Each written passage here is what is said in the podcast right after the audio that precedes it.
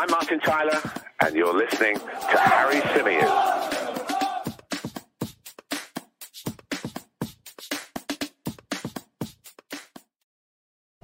Hello and welcome back to the Chronicles of a Gooner, the Arsenal podcast, part of the 90 Min Football Network. As ever, I'm your host, Harry Symeou. And on this edition, we're going to be looking ahead to Arsenal versus Manchester United in the Premier League. What a huge, huge game this is now in the race for the top four. And Arsenal go into it full of confidence after a surprise win at Stamford Bridge just a couple of nights ago.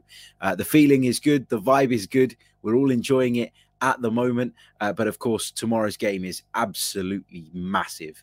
And uh, and if we can take three points, then by my calculations, we're right back in the race for the Champions League, which we can debate about all day. You know, is it exceeding expectations? Is it the minimum required for a club like this? We can have that debate back and forward, but we'll do that another time. Let's focus on this particular fixture, how we think it might go, and how uh, we think it might, uh, of course, play out. But before we do that, um, I just want to say a few thank yous. So I want to say a massive thank you to everybody that came down to the Hippodrome Casino last night in London's Leicester Square for our live show. Organized brilliantly by Sophie Nicolau of the Highbury squad uh, with Lee Judges TV. So, Sophie, uh, Super Kevin Campbell, Lee judges Dan Potts and Tom Canton of the Gooner Talk TV. It was an honor to sit there and have a good Arsenal conversation with you. We might not always agree with each other all of the time, but there's so much respect there for one another's opinions, and it was it was excellent to um, share the platform with you. Thank you to you guys for inviting me down. I really really appreciate it, and uh, thank you to um, the guys that attended because you were all fantastic. It was great to meet some of you in person uh, because I always see your names on the screen, but as I always say to people, we don't see the other side, so we don't see your faces and and it's great to actually put faces to some of the names that we regularly see in the chat box. So um, thank you all so so much. Really appreciate you guys coming down and your support. I hope you had a good night. Uh, a special shout out to Lynn who's uh, in the chat and was down there as well. Uh, our very own Cream Bone too. Uh, was there as well. There was a few others as well, um, but I'm just seeing the names and they're prompting me as they're coming up. Um, but yeah, great to see so many of you down there. And it was a really, really enjoyable night. Um, I suffered for it this morning though, because after uh, after we finished up, I decided to stay back and have a couple of drinks just because um, I'd had one of those days where I was buzzing around like a fly, uh, work here, work there, and then I got to the hippodrome with like what 15 minutes to go until we started the live show. So I just needed a bit of time to kind of chill, unwind, relax, take it all in. It was fantastic. Uh, but I paid for it this morning when, I've, as usual, my kids decided to wake me up. Um, at some crazy hour of the day. Uh, I also want to say a big, big thank you uh, to Premier League Productions for having me down at the Emirates Stadium this afternoon to preview the fixture. Um, I posted a picture on Twitter um, this for me is the money shot. If this isn't a profile picture, then I don't know what is. Um, brilliant to be uh, at the carpet uh, pitch side, looking ahead uh, to the game with Ayo as well, who is brilliant. Um, so thank you guys for having me as well. Okay, let's uh, let's move the thank yous on now and let's focus on the big big game coming up this weekend. Arsenal versus Manchester United. Let's have a look at some of the stats and facts going into this game and compare the two sides on the Premier League website, as we always do. Um, always interesting to look at this. Um, it's fantastic. So um, it, it, gives you a bit of a, an insight into some context, I guess, around the game. Let's have a quick look. Um, played 59 times, of course, in the Premier League. Arsenal won 16. Manchester United still way out there on 25 wins. There's been 18 draws between uh, the two clubs. If we look at the recent meetings, Manchester United 3, Arsenal 2 back in December at Old Trafford. I thought we were good value for something in that game, and I came away from that game really frustrated, um, really disappointed. Felt like it was a glorious opportunity for us to take all three points um, from Old Trafford, something that we haven't done much in recent seasons. Um, but yeah, we weren't um, we weren't able uh, to make that happen, unfortunately. And it was actually just after Ralf Rangnick had been appointed, so that announcement came out, and then Manchester United took points at us uh, out of us. Sorry, uh, at Old Trafford. Is the Ten Hag announcement going to have a similar effect on United? I hope not. Um, but I listen. People have been talking about that. I've been asked about that a couple of times today. Will the uh, appointment of Erik Ten Hag officially sort of give Manchester United a big boost. I don't think it gives them a massive boost because he's not there yet. But what I do think it does is it kind of settles people down and it takes a bit of the pressure off and it just kind of gives United fans and the players a, a bit of clarity around what's happening and how things are going to move forward. What I would say is people that are pointing to that game at Old Trafford and saying that the Rangnick announcement sort of helped them lift their game. I don't think they lifted their game at all. I thought they were crap that night. I really do. Um, so I thought we were we were not ruthless enough. We weren't clinical enough. We didn't take the opportunities when they came our way, and then we gave away soft goals. So I think that defeat was more of our own doing than um, Manchester United being very very good. If you look back. Um, prior to that, in the last few meetings, a nil-nil draw at the Emirates Stadium on the 30th of January uh, last year. Uh, of course, Arsenal beat uh, Manchester United by a goal to nil at Old Trafford uh, back in November 2020. We beat them at the Emirates 2 0 on Wednesday, the 1st of January 2020. And of course, there was a draw at Old Trafford back in September 2019. So those are the last five league meetings between the two sides. So in that, there's one Manchester United victory and there is two Arsenal victories and two draws. So we've actually got a decent record against Manchester United of late. Um, you have to say that, and you have to take confidence looking at the way they sort of played or have been playing for most of the season. They've never really got it together under Ralf Rangnick. and I'm not going to get into the reasons why that is. There's much better people who are much more qualified um, to sort of speak on that than I am. Um, but I just think that when it comes to Manchester United, Ralf Rangnick's come in and he's had to take on a really difficult job under really difficult circumstances. Looking at the job Mikel Arteta's inherited, I kind of feel a little bit sorry for him. But at United, there is or there hasn't been any clarity around the direction in which they want to take it. And I think as a fan, when you can't see the plan or a plan, whether you agree with it or not, that's more alarming than having a plan, maybe, um, that there's still question marks around. So United fans have got every right to be aggrieved and frustrated by the way things have panned out this season. But and I'll always say this about Manchester United there's a hell of a lot of talent in that squad, and that makes me nervous. It'll always make me nervous in such a huge game, a must win game. Just knowing some of the quality players that they have available to them, it does make you feel wary. And it does kind of give you a bit of a kick up the backside and a reminder to say that if we're going to get the points that we need from this game, we have to be at our best. We have to be somewhere close to that level. We can't afford to give too much away cheaply. It was a brilliant performance and a brilliant result at Stamford Bridge the other night. But let's be honest, we made it much more difficult for ourselves than it needed to be. We didn't sort of. Um, manage the game well in the periods just after we'd scored goals the first two times anyway um, you know we conceded within four or five minutes of the um, of the first one and then, of course, uh, we conceded, I think, just three minutes after we scored the second. We then settled down after the third and we were much, much better. Um, but of course, that, that, inexperience at times, it just comes through and it's something that we've got to be wary of and mindful of. Some of you are saying in the in the chat that um, you know, if we don't beat Manchester United, then we've undone what we did at Chelsea. It's hard, isn't it? Because you could only really sort of uh, assess that, I think, after the weekend. So, for example, let's say Spurs go to Brentford and get beat. I don't think they will, but if they did, then a draw against Manchester United doesn't look like the worst result in the world. And I think if you'd have asked any of us going into the two fixtures, Chelsea, Manchester United, would four points do? Would you be satisfied with that? You'd have probably taken it. But that doesn't mean we shouldn't be looking for all six. You know, we've got the harder game out of the way, in my opinion. The game on paper that looked more daunting, that looked more difficult. So there's no reason why we shouldn't be going into this game full of confidence and looking to really put Manchester United to the sword and capitalizing, taking six points, taking maximum points, and that going some way in putting right the, the sort of I don't mini collapse that we had over the last three weeks or so. So, yeah, for me, it's you know it's a game that we've got to go out there and win. But as I keep saying with Manchester United, you're always wary. There's a lot of quality in that team. People like Bruno Fernandes, not in the greatest form at the moment, but he's capable of moments.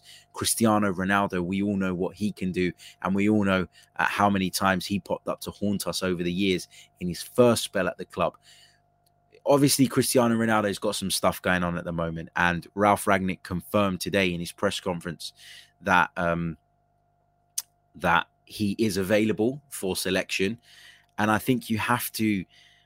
I think you have to admire the man. I, I, I really do. Look, listen, I'm not Cristiano Ronaldo's biggest fan. Um, obviously, I'm not a Manchester United fan, but being a father and seeing what he's gone through in the last few weeks, you can't help but really, really feel for him. Um, you know, and and I think Mikel Arteta summed this up brilliantly earlier on uh, when he was talking in his press conference, where he said that um, where he said that unless you're in that situation, I don't think you can actually fully 100% appreciate and understand how difficult that might be. And I think you're absolutely spot on. I can't even imagine um, how tough it must be for him and his family and what they're going through at the minute. If there's one man who mentally can get through this um, and, and can probably use sport as a way to sort of shift his focus to something else, I think it is Cristiano Ronaldo. I think he's proven that he's a mentality monster throughout his football career.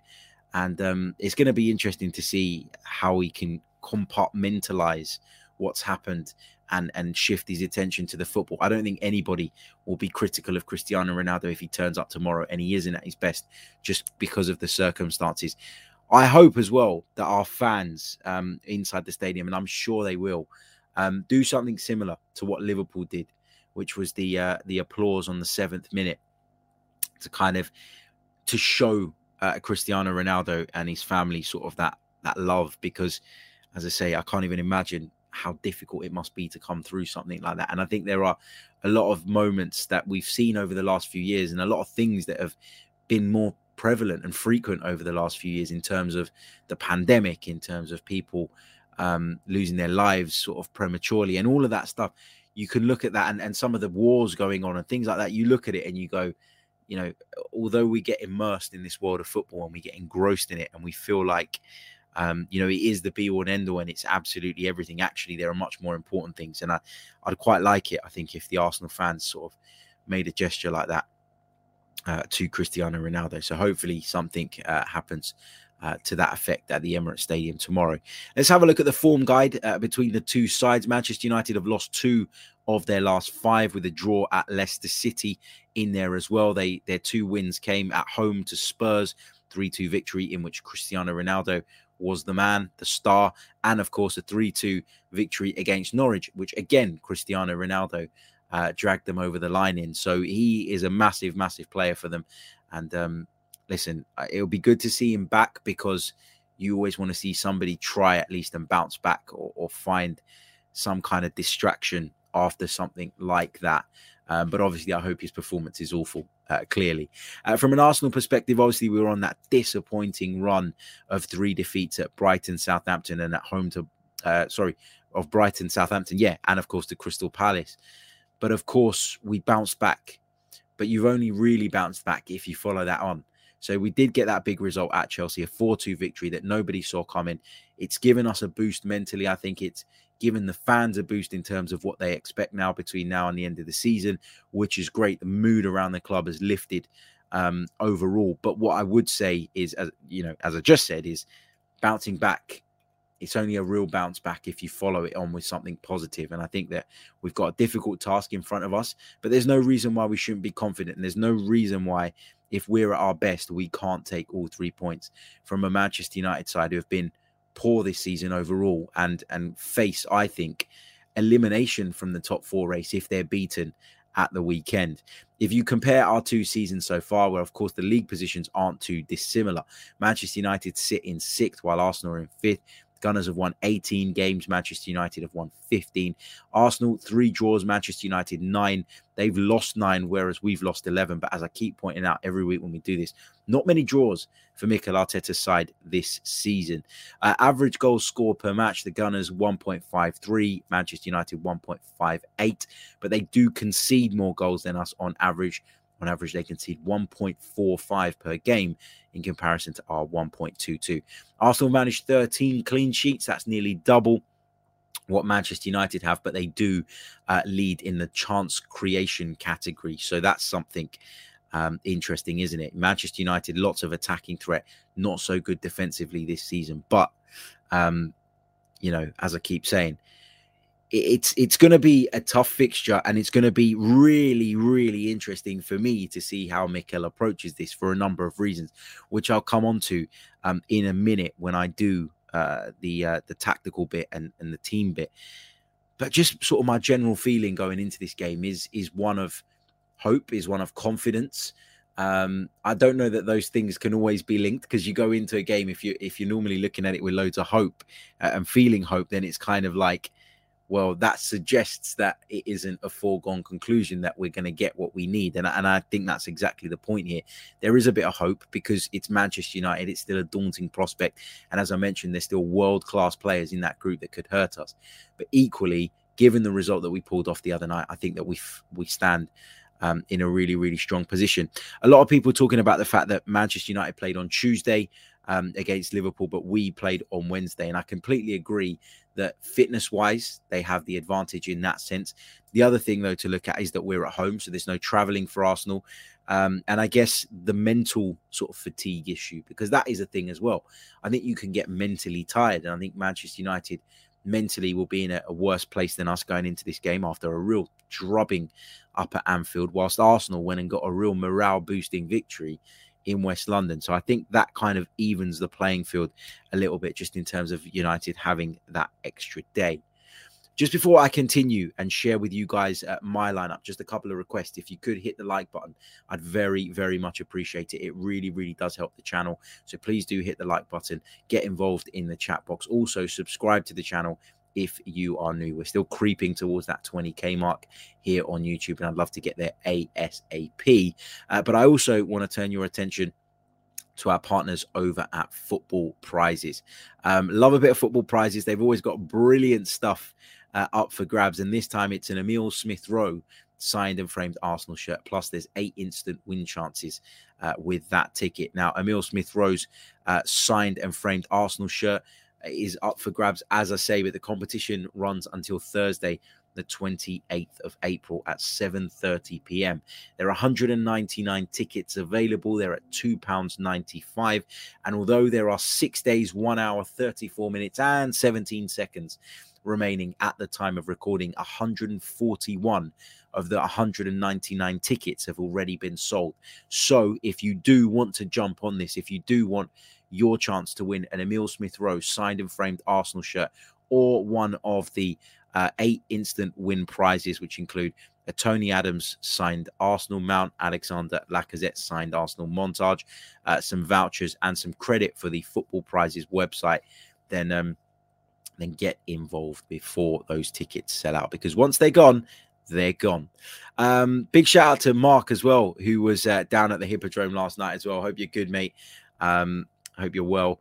Uh, and he says, Congratulations, Jags. Uh, see, I didn't know about this, but Jags apparently, uh, they tell me over at the Highbury squad seems to win every single thing that he enters. He's got a lot of uh, uh, good luck in that sense. So, uh, yeah, Jags, if you get this one, mate, let us know. I wouldn't be surprised if he does, to be honest.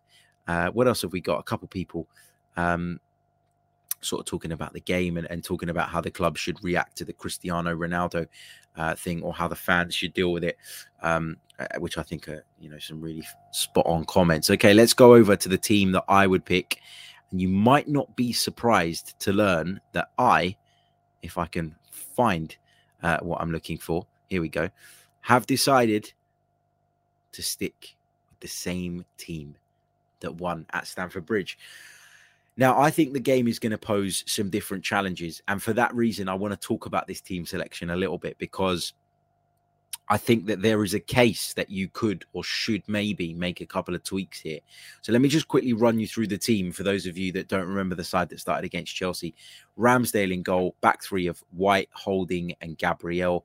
Tavares on the left, Saka on the right, Xhaka and the Egyptian Pirlo in midfield with Emil Smith Rowe uh, Martin Odegaard and Eddie Nketiah uh, playing a little bit further up the pitch. Now, what was really interesting about this was actually there was a lot of shape shifting from Arsenal during this game. At times, uh, we saw Ben White move into a right back position, and we saw Tavares drop into the back line.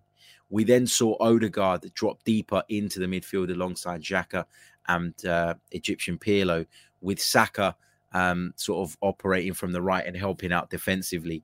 So there were a lot of sort of tweaks and there were a lot of nuances and a lot of sort of caveats to the way that we lined up the other night. There was multiple changes in game, as we've said, multiple shape shifts, and I think that really uh, worked well against Chelsea. I thought that um, I thought that we we countered what they were doing brilliantly. We nullified a lot of their threat, and we sort of forced them to play in certain areas. Having said that, there were a couple of moments where the whole Ben White at right back thing didn't really work for me. I thought that, particularly in the lead up to Chelsea's second goal, um, we needed to do more there and it didn't really work. And I thought actually in the first 20, 30 minutes, Ben White struggled a little bit in that position. I also don't really like the idea of Rob Holding becoming part of a two when Ben White shifts over to that right hand side because I think he's significantly weaker in that shape. And, you know, he, he's done a good job coming on, plugging holes, filling gaps uh, as part of a back three when we've needed him to. But that's what he thrives at playing in a back three. And if I think back to what is probably uh, Rob Holding's best performance in an Arsenal shirt. It was in the FA Cup final against Chelsea, um, when obviously Arsene was still in charge, and we played with that back three, and um, and he was superb in that game. And ever since that day, I've always sort of subscribed to the idea that Rob Holding is somebody who looks a lot more comfortable in a three, as do a lot of central defenders. That doesn't mean you're bad. It doesn't mean that you haven't got anything to offer. It just means that you know you you seem to sort of benefit or thrive from that particular system. And I don't really like the idea of him playing as part of a two. So when we did shapeshift a little bit, I thought at times it caused us a few problems. But I thought the midfield was solid. I thought that we set up in a way with White playing slightly to the right that allowed Nuno Tavares a bit more freedom down the left hand side to get forward. That then allowed Emil Smith Rowe to drift in field more and get involved. We had a threat behind in Eddie Nketiah. Uh, Martin Odegaard was sensational in terms of um, sort of defensive work, pressing people, closing people down, but also on the ball as well. Um, so there's a lot of reasons to stick with what we did. But my so my big worry and my big sort of concern, and, and listen, I wouldn't drop Eddie and Nketiah clearly because I've picked him in my team to play Manchester United. But I do worry that Eddie and Nketiah is going to have a very different challenge at the weekend, and he's going to have to be mindful of that and adapt, in my opinion. So I don't think there'll be as much space in behind Manchester United unless they're awful as there was against Chelsea. I don't think Manchester United will be as front foot against us um, as Chelsea were going to be at home. Um, and I think that that gives Eddie Nketiah a different remit.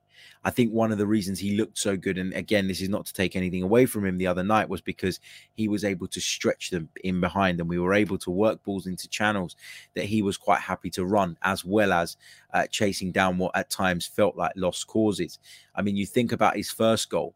I know the pass from Christensen uh, was short, but if Eddie Nketiah isn't chasing him in the first place and he's just dropping deeper and deeper in the way that Alexander Lacazette might have to become part of the low block when you expect the ball to come back. I think that he doesn't get anywhere near that. You've got to be in the position to to sort of sniff out the danger, but then once you've realized the danger, be in a position from which you can capitalize on it, from which you can make sure that you get to the ball um, and, and cause Chelsea problems. And he did exactly that. And again, you know, the second goal that he scored on the night, again, he was in the right place at the right time because he was willing to close people down and willing to chase people. And um, and when the ball fell to him, he, he took the uh, the chance brilliantly. But I just wonder if he's going to get that type of room in behind. And I, I guess there will be people considering the idea of Lacazette coming back into the team now. Mikel confirmed today that Lacazette was training uh, but he wasn't sure how well he'd recovered from COVID. So that's going to be interesting to see uh, come match day. Also, the other option is is perhaps Martinelli up top through the middle, who I thought came on and did a really really good job because he uh, sort of continued the work that Nketiah had done with a fresh pair of legs. He kept causing people problems. He kept closing people down, making defenders feel uncomfortable with the ball at their feet. And that is very much what you want from your centre forward, particularly when the game state is as it was. But we were speaking at the live show last night, um, and we were talking about how sort of the reaction to Nketiah being selected ahead of Martinelli was sort of perhaps a little bit over the top at the time. And my view on it was that there shouldn't have been much surprise. Like I know that it wasn't everybody's preference, but there shouldn't have been any real surprise at the fact that Eddie Nketiah, who's been the go-to man in the absence of Lacazette, or to replace Lacazette late on in games, etc., since Aubameyang's departure, there should be no, or there should have been no surprise that he was given the nod because in the centre forward area, at least, he is ahead of Gabby in the pecking order. Um, but he, he had to take his chance and he took his chance. And I'm hoping that he can follow that up with another good display and another good performance. Listen, I like Eddie Nketiah as a guy. Um, I, I'm not sure that he's at the level to take us forward. I'm not sure that I would be bending over backwards as a football club to keep him rather than sort of looking into the transfer market for a striker. Um, even if we did keep him, we'd still need another striker. There's no question about that. But yeah, uh, look, at, at the this can work both ways. You know, it can either be the, the kickstart of Eddie Nketiah's career if he continues to do well and sort of convinces people that he's at the level required. It could earn him a move elsewhere. It could prompt other club, clubs that perhaps weren't initially interested to kind of step up and look at him. So it's in his benefit and it's in Arsenal's benefit as well, um, of course, to um, to uh, to take that opportunity. Uh, for him to take that opportunity, I beg your pardon. I don't know what's going on in the live chat tonight. People just digging each other out. Guys, relax, chill out, um, chill out. We've all got different views. That's absolutely fine. There's no need to to go at each other. Um, Inter says took his chance. He scored in one game. Harry, how many games has he started up top in the Premier League? Um, Inter. When was the last time he started one prior to Southampton um, in the Premier League? That's what I mean. Um, you know, he, he did take a chance against Chelsea. There's no doubt about that. And I don't know why people are seeking to discredit him. I'm only talking about him um, in a sort of real positive light off the back of that one performance. I've not, you know, I've repeatedly said that I don't think he's good enough. In fact, I put a game, I put a video out yesterday where I said that um, despite what happened at Stamford Bridge the other night, my view and opinion on him is still the same. It hasn't changed, and nor should it. I don't think after a game. Um, but the, but you can't deny that he he was good at Stamford Bridge. That he did exactly what was asked of him at Stamford Bridge. Um, and and fair play to the lad. Hopefully, he can push on from that. I saw someone else as well saying um, saying that because I I went to Emirates Stadium today to do some work for the Premier League um, that uh, of course I, I, must be on the club's payroll again. I a little exclusive for those that were at the Hippodrome last night. I confirm that that is not the case. I'm not on the club's payroll, and the club um, employees are not the same ones on Premier League production. So um, don't worry about that. Let's see uh, what else uh, we've got. Um, in terms of your thoughts in just a second, but I'm going to give you guys my prediction. So just to confirm, my lineup is as you were: Ramsdale in goal, Gabriel Holding, White, Saka, Tavares, Xhaka, Egyptian Pirlo in the middle, Odegaard and Nketiah, and Emil Smith Rowe. Um, we'll take some of your questions, so start popping them in the chat box um, if you could it would be uh, it would be brilliant. Uh, but also just a quick reminder to hit that like button if you haven't done so already, and of course subscribe to the channel if you're new. Okay, let's take some of your questions. Let's take some of your thoughts. Uh, Yo says. Do you think Gabriel Jesus would be a good signing? Now, this is off the back of some reports that have been doing the rounds today that Arsenal at the front of the queue to bring Gabriel Jesus in. Now, I've got to be honest, I've been out and about all day. Uh, I've just come back from a shoot and I haven't dug into this as much as I'd like to before I really sort of go deep on it and really comment on it. But I do like Gabriel Jesus. I do. Um, and I think he is somebody who just needs a bit more love, just needs a bit more attention. Still very young, still got a lot of potential. And I guess, you know, sometimes we talk, we look at managers and we say, oh, them signing players, they know it's not always a good thing. It's not always great that they sort of recycle the same um, professionals. But I think in Gabriel Jesus's case, I think there's very few people who are in a better position to judge whether he can do uh, good things for Arsenal than Mikel Arteta, who coached him uh, and worked with him so closely at the Etihad. So if Mikel thinks it's the right decision, um, then I'm not going to push too hard against it. My only reservation would be about Gabriel Jesus is what's it going to take to get him from Manchester City? And as I always say, I think when you're buying from Premier League rivals, you tend to overpay. And is there better value elsewhere? I don't know. Um, that's something that we'll have to think about and something that we can perhaps look into when the season's done. I, really don't want to get too sucked into transfer talk. We are going to discuss the reports and rumors that crop up for the time being, as we always do. But we really do start shifting our focus on the podcast to potential signings, player profiling, all of that stuff uh, when the season ends. But um, do I think he'd be a good signing? Yeah, I, I think he would. He's a signing I'd quite like. I think he gives you a lot of the things that Mikel Arteta is looking for. The only thing he doesn't give you, for me, is that physical presence that I think we're lacking at times.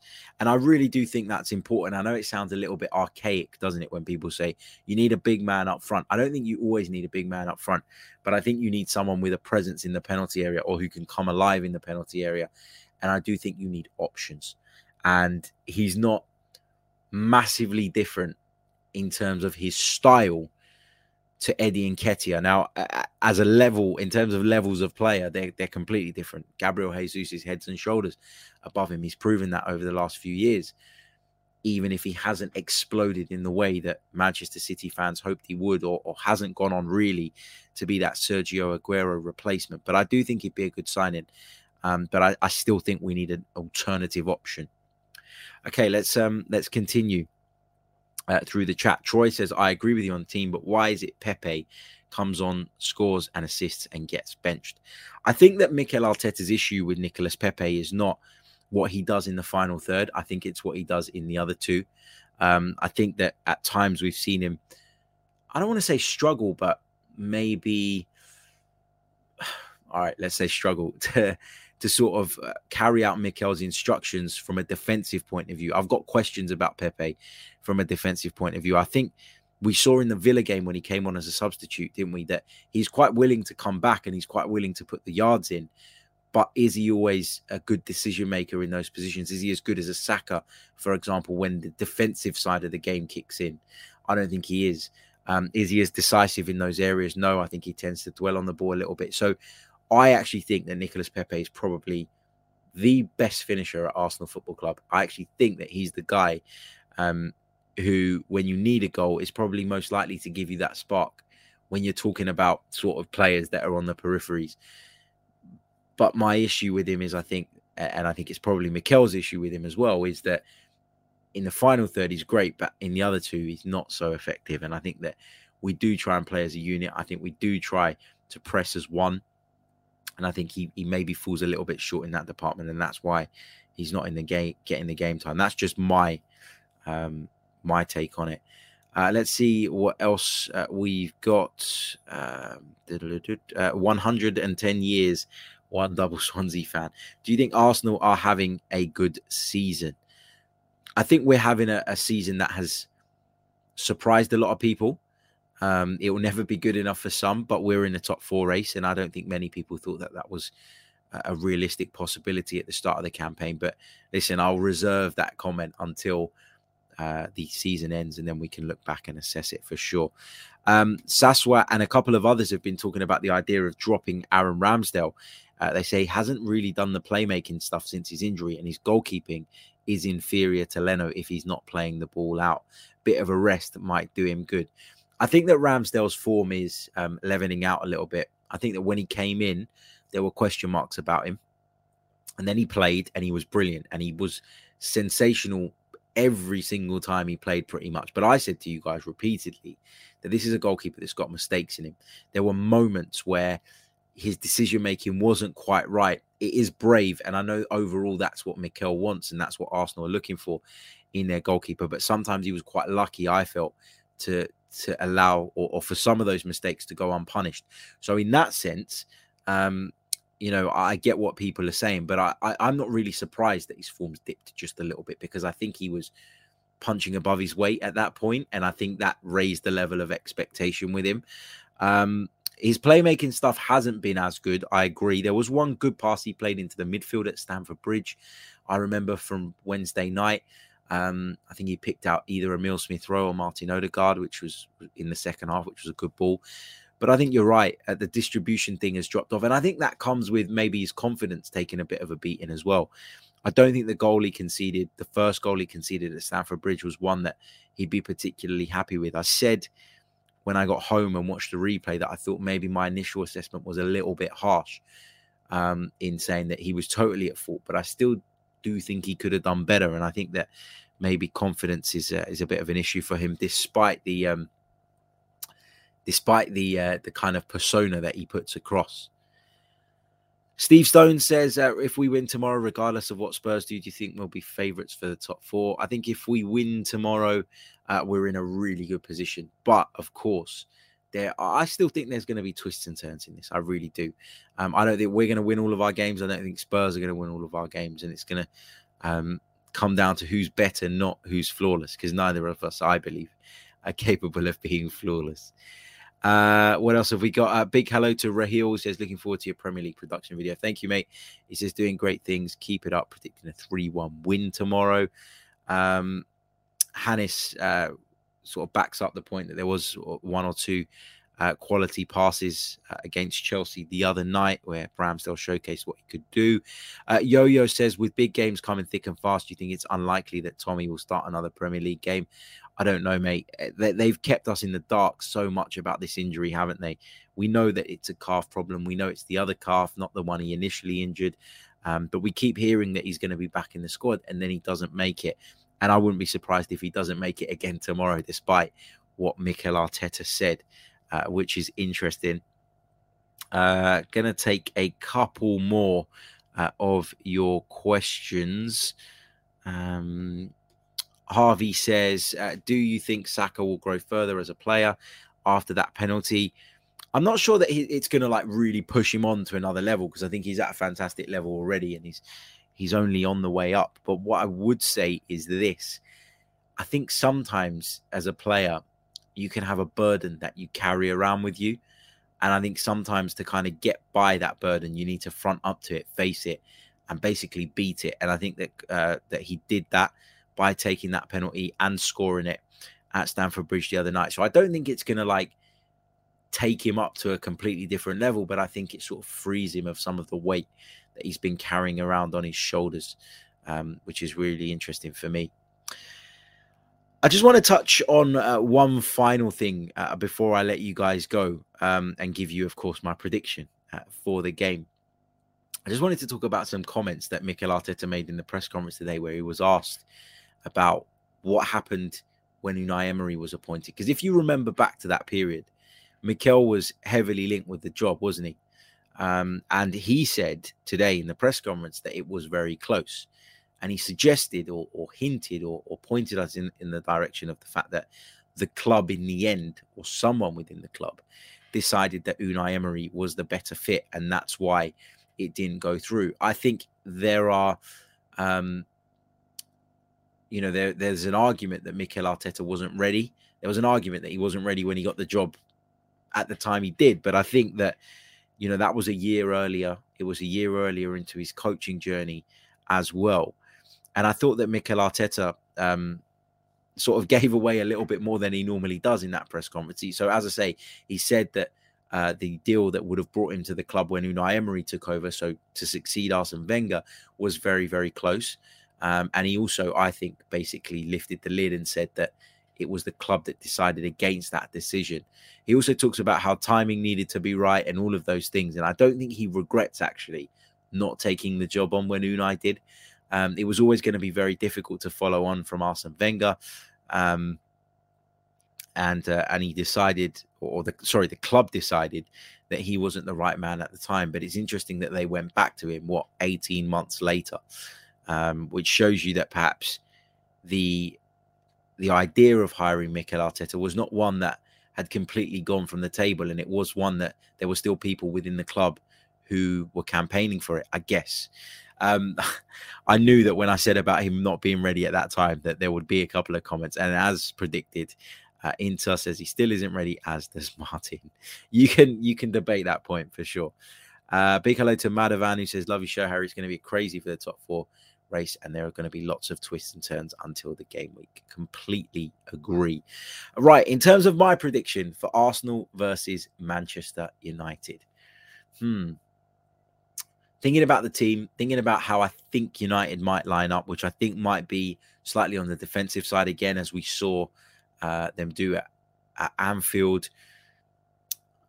I'm going to go for an Arsenal win, but I'm going to go for a narrow Arsenal win because I feel like this is the type of game that it wouldn't be Arsenal if they didn't stress the absolute shit out of us. So I'm going to go for a 1 0 to the Arsenal at Emirates Stadium, a late goal um, to really give us that boost. But listen, the most important thing Um, the most important thing tomorrow, from a fan's perspective, the most important thing that we can do is go there, be noisy, be raucous, and create a real hostile and difficult atmosphere for Manchester United, who are already struggling with confidence. So if you can sort of really get at them early on and really play with a good tempo at the start, and the crowd get behind you, and the whole energy and buzz within the place is a is a factor. I think we've got a really really good chance. Um, I don't think we'll keep a well. I say a narrow win, a one 0 Do I think we'll keep a clean sheet? Now thinking about it, probably not. So maybe that narrow win will be a two one. Um, I don't know, but I, I, think it will be a narrow victory for the Arsenal. Um, I'm not going to flip flop on the prediction though. Stay with the one 0 to the Arsenal. Anyways, okay, um, gonna leave it there and uh, I'll catch up with you all tomorrow. Uh, we'll bring you uh, some post match reaction from Emirates Stadium. Um, thank you for all your kind comments on the video from Stamford Bridge the other night. So I'll bring you that straight after the game or as soon as I can get enough signal to upload it. And then I will bring you a full post match reaction show when I return home uh, later on in the afternoon. And we can break it all down, reflect on it, etc. And then we'll do something again on Sunday morning where we will, of course, um, break it down in a little bit more detail and look at it once the dust has settled. Thank you all so, so much for tuning in. Again, thank you to those who came to the Hippodrome. Thank you uh, to those who have been really supportive of some of the work I've done today. It is much appreciated. Uh, thank you to every single one of you. Please do hit that like button if you haven't done so already. We're about 30 likes away from that magic 100 mark. So please do hit that button and subscribe to the channel if you're new. I'll catch you all very, very soon. Hopefully, to talk about an Arsenal victory over Manchester United. Fingers crossed, because it's a huge bloody game. Come on, you Gunners. I'm Martin Tyler, and you're listening to Harry Symeou.